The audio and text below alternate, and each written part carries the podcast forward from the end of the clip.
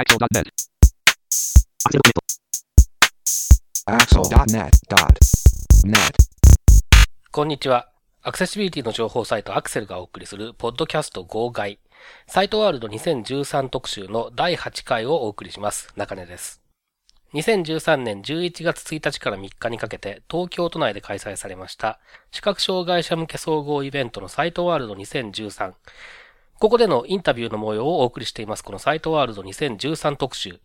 第8回となります今回は、セールスオンデマンド株式会社、そして株式会社インサイト、この2社へのインタビューの模様をお送りします。セールスオンデマンドはアメリカの iRobot 社が開発するロボット掃除機ルンバ、この視覚障害者モデルを販売しています。インタビューではこの視覚障害者モデルについて、そしてこれを作ることになった背景などについて伺っています。インサイトは拡大読書機を扱っており、展示会にもいくつかの製品を出展していました。拡大読書機の種類や用途、そして最近の動向などについて伺っています。それでは、セールスオンデマンドの中西さん、インサイトの中山さんへのインタビューを続けてお聞きください。セールスオンデマンドのインタビューに伺いましたのは私と辻勝利さん。そして、インサイトのインタビューに伺いましたのは私と石木正秀さんです。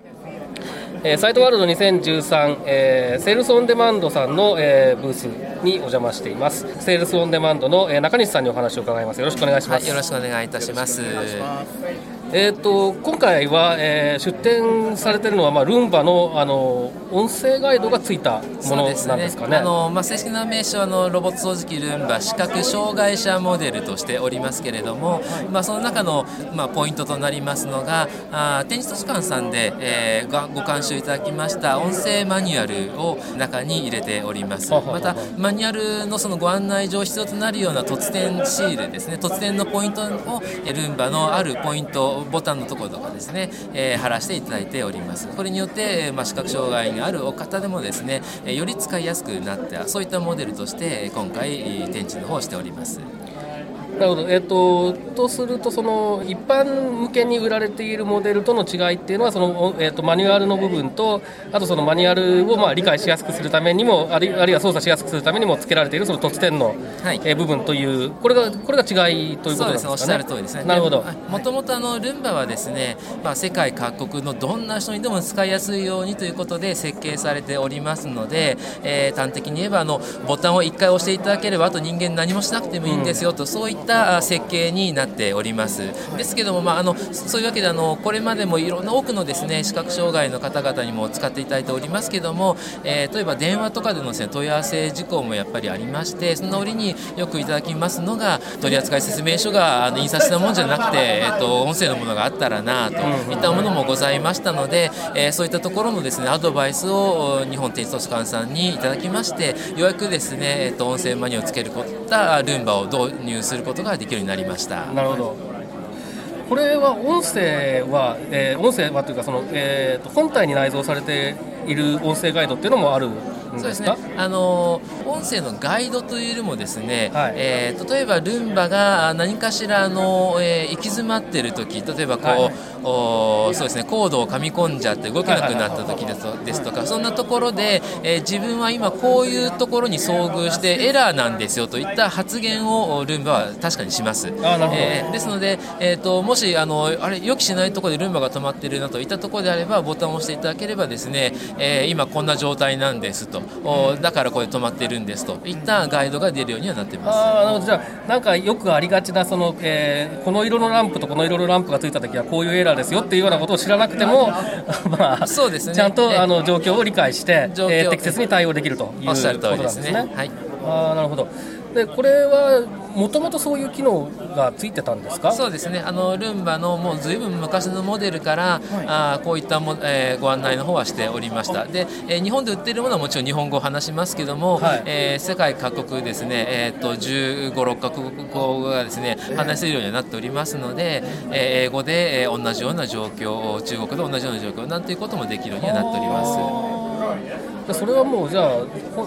結構じゃあ比較的初期の段階からルンバの初期の段階からそういうような。そうですね。おそらくこれはあの私の想像ではあるんですけれども、はい、やはりいろんなあご要望をですね。世界各国のお客様ユーザー様からいただいておりました。その中の一つがあそのようなですね何が起きたのかを後で知りたいと、あのルンバ言い換えますとですねルンバそのまま人間がやる掃除機じゃなくて人間が使う掃除機じゃなくて、なくて、えー、人間いないところで頑張ってもロボットになりますので、ね、何か起きた時にじゃあどうやってそれを知ったらいいんだろうといったところから出てきたアイデアだろうと思います。あ確かにそうですね。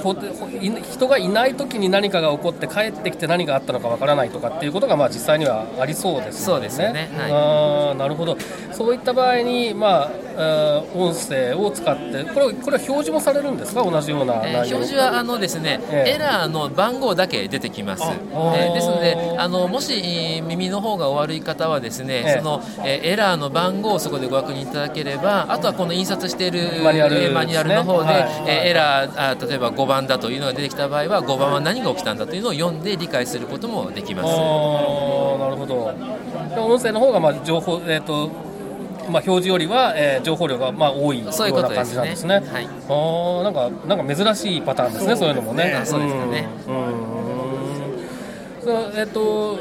えー、っとおそらく、えー、セールスオンデマンドさんのページだったと思うんですけど拝見した時になんか初めて、えー、立ち上げた時というか立ち上げるっていうんですかね、えーえー、電源を入れた時になんかあのチュートリアルじゃないけどそういうのがあ2分ぐらいの何かが流れるみたいなのをどっかで読んだような記憶があるんですけども昔、本当にこれ初期のモデルには、はい、あそういったあのデモンストレーションを1分ぐらいかけてやる、まあ、そういったボタンもあったそういった機能もあったんですね、はい、今はなくなってしまったんですけれども、まあ、それだけ定着したってことなんですかね、そうですね、ねまあ、言い換えますと先ほど申し上げたようにボタン1回押したらあと人間何もしなくていいよっていうのは基本思想今日の基本的な作り方のコンセプトになりますので、はい、特にご案内がなくても、えー、いいようなそういったよりシンプルな作り込みの方に特化したというふうにご理解いただければいいかなと思います。あまあ、なんか方向性としてはその方があの分かりやすいですよね、ねやっぱりね。うん、実際の例えば視覚障害者の方からそういうその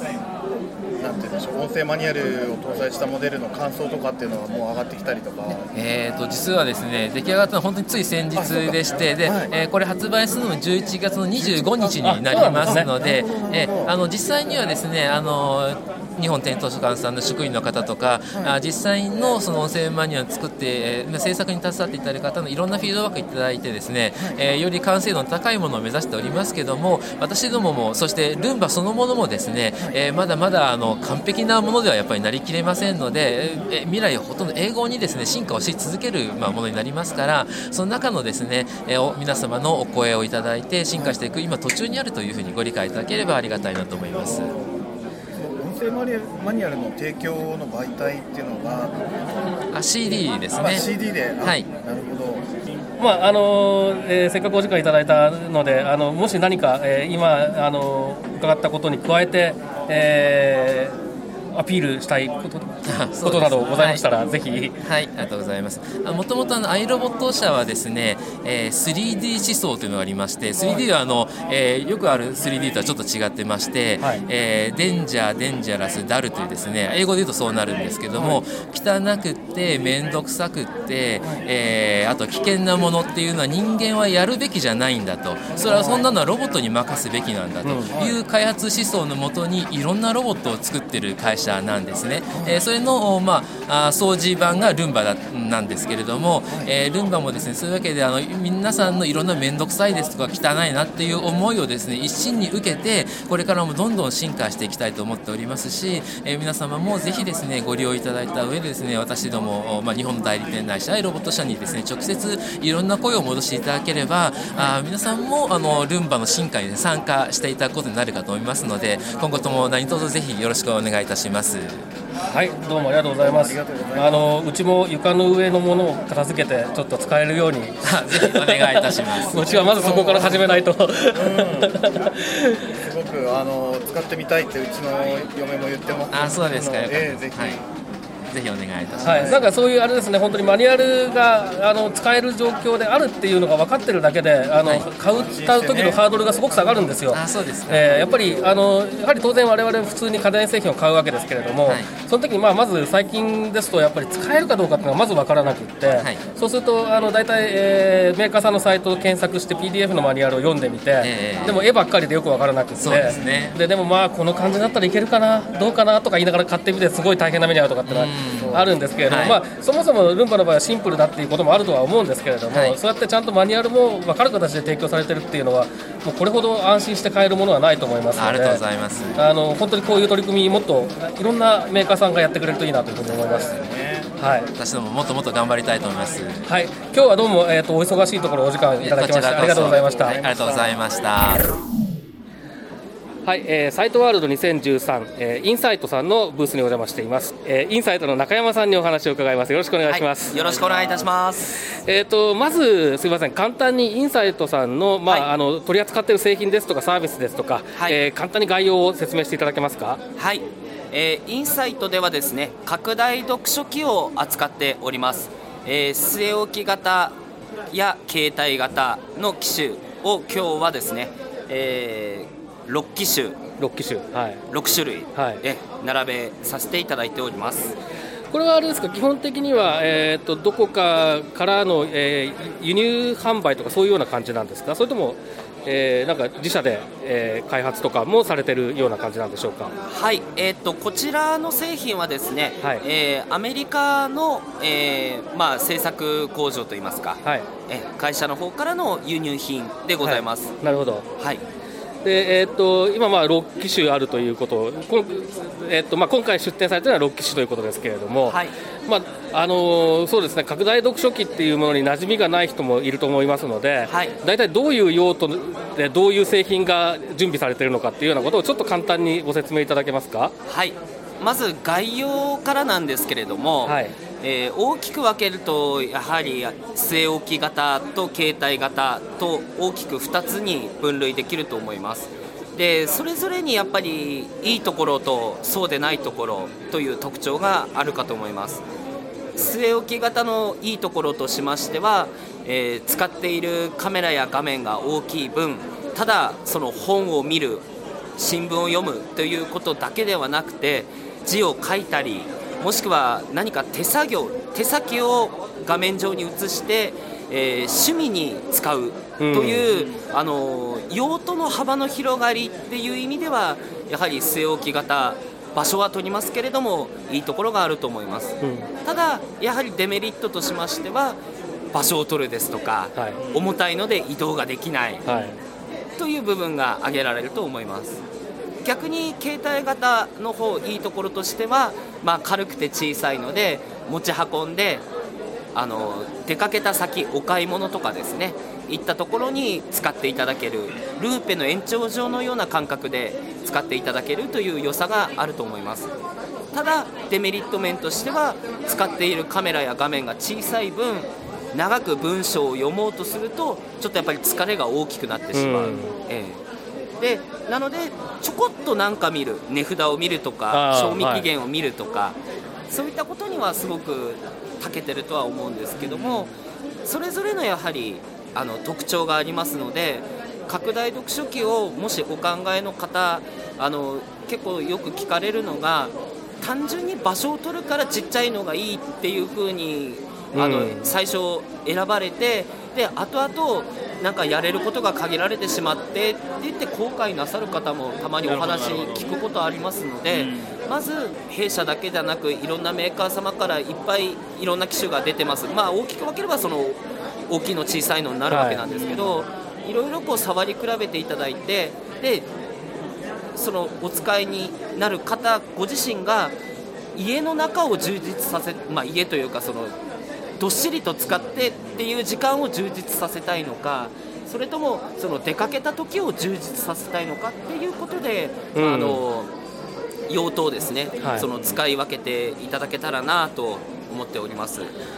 あの携帯型のものというか、まあ、そうですね。持ち運びができるものにも多分大きさが何種類かあるんじゃないかっていう気がするんですが、えー例えば、まあえーとそうですね、うちの中で移動して使えればいいやっていうレベルのものと多分それこそおっしゃったようにはでか外出先で使いたいっていうような用途ともあると思うんですけどやっぱりそ,、はい。そこまで小さいものっていうのもあるんですか？そうですね、あのーまあ、本当にルーペ、まあ、ルーペよりはちょっと重たくはどうしてもなってしまいますが、はい。はい。あの折りたたんでこう、まあ、ちょっとした上着のポケットに入れていただけるぐらいのサイズのもありますし、はい。またちょっと前に流行りましたあのノートパソコンよりも小さいウルトラブックっていうサイズぐらいの。あのまあ、重さとしては1キロまではいかないけどちょっとこう若干重ためだよっていうようなでも画面サイズが7インチぐらいあるようなタイプっていうのもあります。そうすると、まあ、そういうやつだと、あれですよね、例えばオフィスの中で、えー会議室だけに持っていくとか、そういうような使い方だと、そういう方が多分使いやすいとか、そうそういう感じなんでしょうかね。そうですね、うん。学校でノートを取るとか、えー移動させたりすることが主体と部屋部屋から部屋の移動が主体ですという方ですと、そういったタイプもまあ選択肢に入ってくるかなと思います。なるほど。で最近のその、まあ、拡大読書機っていうと、なんか、あまりそのなんていうんですかね、どういう技術が、技術革新が起こってるのかっていうのが今一つよくわからないんですあが、ーなんか最近のトレンドみたいなものがあるんですか、そうですね。機能的な部分とか、性能的な部分とか。そうですね。あのここ10年ぐらいのまず大雑把な歴史的な、はい。あのことを、まあ、私個人が考えるもんですけども、はい。まず5年ぐらい前に1つ目の大きな波としてブラウンそれまでブラウン管の画面を使ってたものが液晶画面になったことで、特に据え置き型ですね。その画面の位置がこう上げ下げできるようになったっかそっかそっか。っていうのがまず1つ目の大きな波なんですけど、はい。え2つ目の波としては実はもう去年からまあ今年にかけての波なんですけどカメラはい。自体のあの規格といいますか、はい。質がまあ良くなった。解像度が上がってる。そうですね、はい。あのテレビ番組とかでよくあの聞くキーワードであのハイビジョン放送なんていうのがありますけども、まああの厳密には違いますけど、まあ、それに近しいようなですね、はい。あのハイディフィニションは HD いカメラっていうのを、まあ、最近のここ最近に出てるものだとこう搭載してますので、はい。より映りが細かいといいますか、はい。今までにはできなかったあの昔の機種ですとそれこそあの据え置き型でも一番最低倍率が、はい。あのまあ文字つぶれとか考えると3倍前後ぐらいからが、まあ、下一番下だったんですけど、はい。あのこのカメラを使うことで、えー、と1.5倍うん、でも新聞を写した時の文字つぶれっていうのがだいぶ少し緩和、なるほど、えーされてきたというのがやっぱりそれはあれですか新聞みたいなも細かいものを読むときに3倍とかだと大きすぎるんだけど、でもそのままだとちっちゃいっていうようなニーズがこう救えるっていうことになるつながってくるんですかね。そうですね。あのーまあ、拡大読書機という名前からしてまずやっぱり、まあ、私も初めそうだったんですけど、まあ、拡大すればいいもんだと思ってたんですが、はい。はい。実際でもやはりお使いいただいているといいますかこういう展示会に来ていただいている当事者皆様のお客様のお声を伺っているとあの別に倍中には倍率がでかくなくても良いと、はあはあ。ただあのこの白黒斑点とか色あーだけをなるほど。ええそうかそうかそうか。と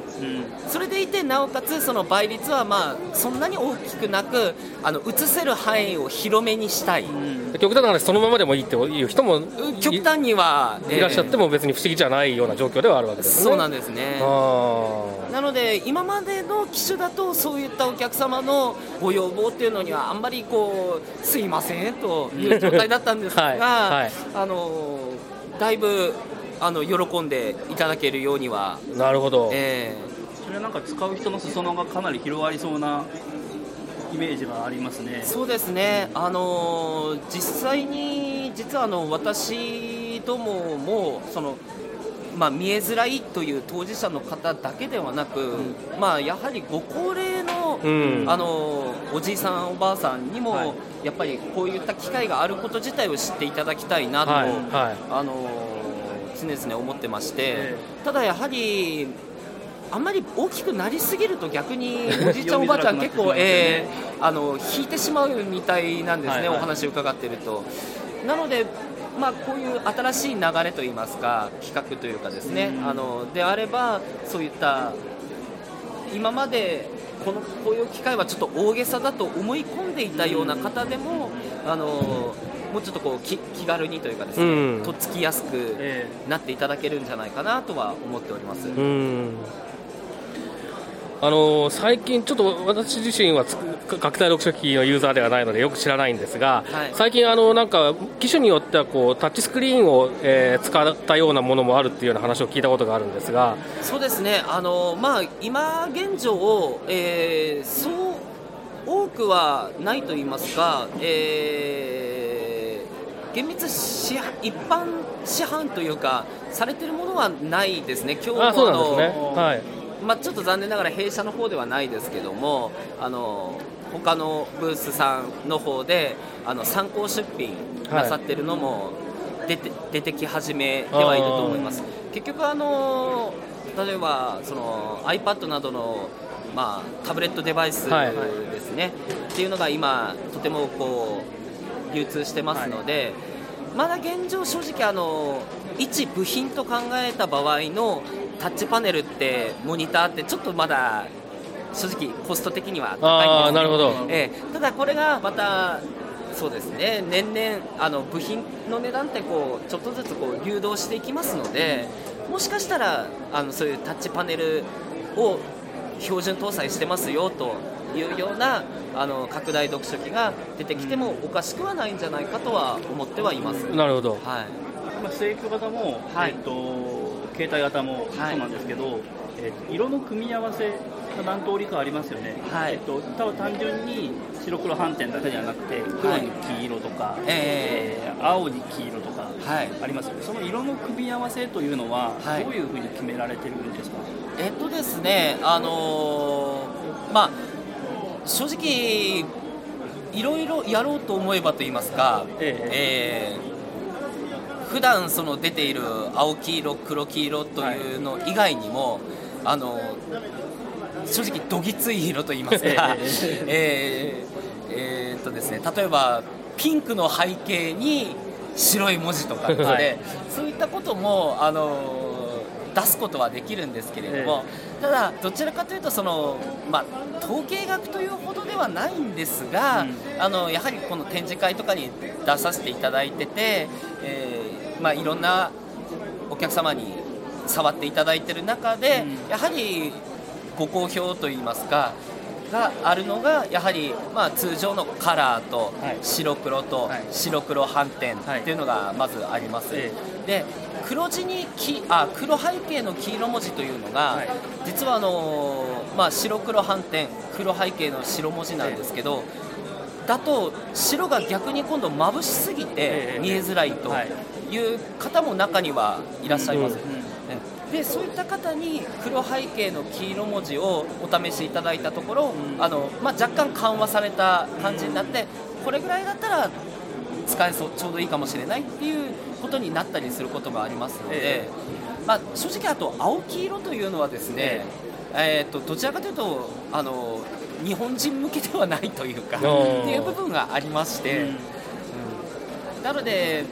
私自身展示会とかいっぱい出させていただいてますけども青黄色でお喜びいただいてる方はちょっとあまり たまたまに、えー、お会いするかなという程度ですけども。えー、やはり基本的にはそのユーザーのからの声を、まあ、あの重視して、えー、選んでいくと。そうですね、本当はあの例えば100人見えづらいとおっしゃってる方がいらっしゃったら100通り本当は全部取り込みたいは取り込みたいんですけど、ただ残念ながらお困りのそのパターンというのが100通りになってしまうので、正直全部っていうわけにも、残念ながらいかなくなってしまってて、その点はやっぱりこう歯がゆいというか心苦しいというか、申し訳ないなという部分はあるんですけどただまあその中でもこうやはりあこういう意見は多いなっていうものはあの積極的に、まあ、すぐすぐじゃないかもしれないんですけど、なんとかこう次の製品作りというかですね、あの生かし次の企画というかに生かしていければなとは思ってはおります。はい、あとは携帯型の拡大読書機を使って、はい、例えばこうサインをするとか、はい、申し込み全部何か名前とかを記入しなきゃいけないような時ってありますよね、はい、そういう時そういう時に使う用の書くための補助機能みたいなものっていうのはどんなふうになってますか？はい。実は私どもで9月に携帯型の新商品を新発売させていただきまして、はい、えー、まあ、今まであの Ruby という携帯型の機種の方を扱ってまして、はい、えー、もうこれをお聞きの方ももしかしたらお手元に持っていただいている方もいらっしゃるかもしれませんけれども、はい、それの、まあ、さらに、えー、パワーアップ版といいますか、のものを新しく出させていただいたんですが、うん、えー、まあ、折りたたみ式の台に乗っけていただくことで、書けますよというパターンなんですけども、はい、まあ、その折りたたみの台に乗せていただくことで、まあ、ちょっとしたサインですねとかということにお使いいただけるような形にはなっております。で以前の Ruby のいいとこであり、まあ、そうでないとこでもあるっていうのが、あの画面のど真ん中にカメラの位置があったんですね。なのでルーペのように見たいところを探すっていう合わせやすいっていう良さがあったんですけど、逆にそういう折りたたみ台に乗せた場合にカメラの位置が真ん中すぎてかなりこうペン先を思ったよりも奥に突っ込むような感じがあったんですけど今回の新しい RubyHD5 インチというものに関してはあのカメラ位置が若干こう外寄りになってますので、えーまあ、そこまでこう突っ込まなくても、えボールペンのようにこうペンを立てた状態といいますか、はい、あのあまり寝ちゃうとボールペンって書けないんですよね。ね、えー、あのでもボールペンでも一応書けますよと。で今までの携帯型の機種というのが大体こうあの画面を斜めにして、えええペン先を突っ込んで書いてくださいっていうものが、はい、えー、どうしてもあのこう台形型に歪むといいますか、えー、あのっていうのがあったんですけども、はい、今回のその RubyHD5 インチというものは本当にこう画面ほぼもうまっすぐな状態で、えあの書いたりサインしたりっていうことがに使っていただけるっていう良さがあると思ってます。一昨日実は見せていただいたんですけど、はい、素晴らしく書きやすかったです。素晴らしく書きやすありがとうございます。やっぱり確かにそういう用途はなんか拡拡大読書機っていうと、ね、つい読むものだっていう印象があるけど実際には読んで書いてですからね。書く,、書く機能はすごい大事なんですね。私自身あの拡大読書機っていう言葉自体ですね。よくあの読書の専用の機械と思われがちなんですけど、いや実際はそうではないんですよっていうお話からさせていただいてまして、あの拡大したり色変えたりして読んだり書いたりする機械の あの頭文字を取ったものなんですよ。あなるほど。あなるほど。あ読書読んだり書いたりですね、えー、あそれはでも確かに本当にそうですよね。えーなるほど、まあ、ただ最近よくいただく質問としましてはそれこそ先ほど話にも出ました、ええ、その iPad などのようなモバイルデバイスとか出てきてどうなんですか？って聞かれるんですけど、ね、あの私自身はあのとてもいいことだと思っております、うんうん、やはり読書機だからこそできることもあれば読書機だからこそできなかったことっていうのがあります、そうですね、えー、でそういうのをなんて言うんでしょうか。あの複合的に組み合わせて使っていただくことで、やはりタブレットはタブレットの良さがあると思います、やっぱりいろいろなアプリを入れて拡張していったり、中にはあの読み上げ対応にもなってますから、はい、あのそういった幅の広がりっていうのも見せることができます、はい、ただ、先ほど言ったあの書いたりっていうこととかになりますと、まあ、現状、ままたこれも年々ですねあの技術が進歩してカメラの質が上がってってことであれば変わってくるとは思うんですけど現状書いたりっていうその作業的な意味合いでは、まあ、あの拡大読書機っていう専門の機械のまだ一応そのまああのまだなんていうかですね全然違いますね、えー、私あの実際 iPad 使っていて、はい、どのくらい拡大読書器の代わりになるのかなと思って書いてみようと思ったことがあるんですけど、えー、全然うまく書けなくてですね、えー、でまあいろんな人が工夫をしていて、えー、とアタッチメントのレンズを付属でカメラのところに取り付けて、それを使ったらピントが合うんじゃないかとかですね、えー、なんか100均にあるものを使ったら台にうまくなるんじゃないかとかいろんな工夫がされてるんですけど、えー、先ほど見せていただいた感じだとやっぱ拡大読書器強いなと思いました。あありがとうございます。あのもちろんそのタブレット端末で十分だっていう方もいらっしゃいますので、えー、あのそれでいいと思ってます、はい、あの、はい、実際に確認してもらって自分の用途にどれが合うかなってきちんと選んでもらうことですよね。そうですね。そこが大事だと思います、それと現状だとですね、まあ、私どもというかあのの世代だとそのタッチパネルで、ええ、あのピンチアウトとかっていう、そのジェスチャーでの操作っていうのに慣れてきた世代ではありますけれども。正直あのやはりおじい様おばあ様となりますと、そうですね、やっぱりボタンがないっていうこと自体の方がどうしていいんだか分かんないっていうあのことにもやっぱりなるみたいでして。逆にあの派手派手しいボタンがついてた方が、はいはい、あのとりあえず押してみようえー、なんかしてみようかなっていう形になっていただけるという良さもあるようですね。はい、ということで、えっと、インサイトの中山さんにお話を伺いました。どうもありがとうございました。どうもありがとうございました。はい、ここまで、セールスオンデマンド株式会社の中西さん、そして株式会社インサイトの中山さんへのインタビューをお聞きいただきました。それではサイトワールド2013特集、次回もどうぞお楽しみに。さようなら。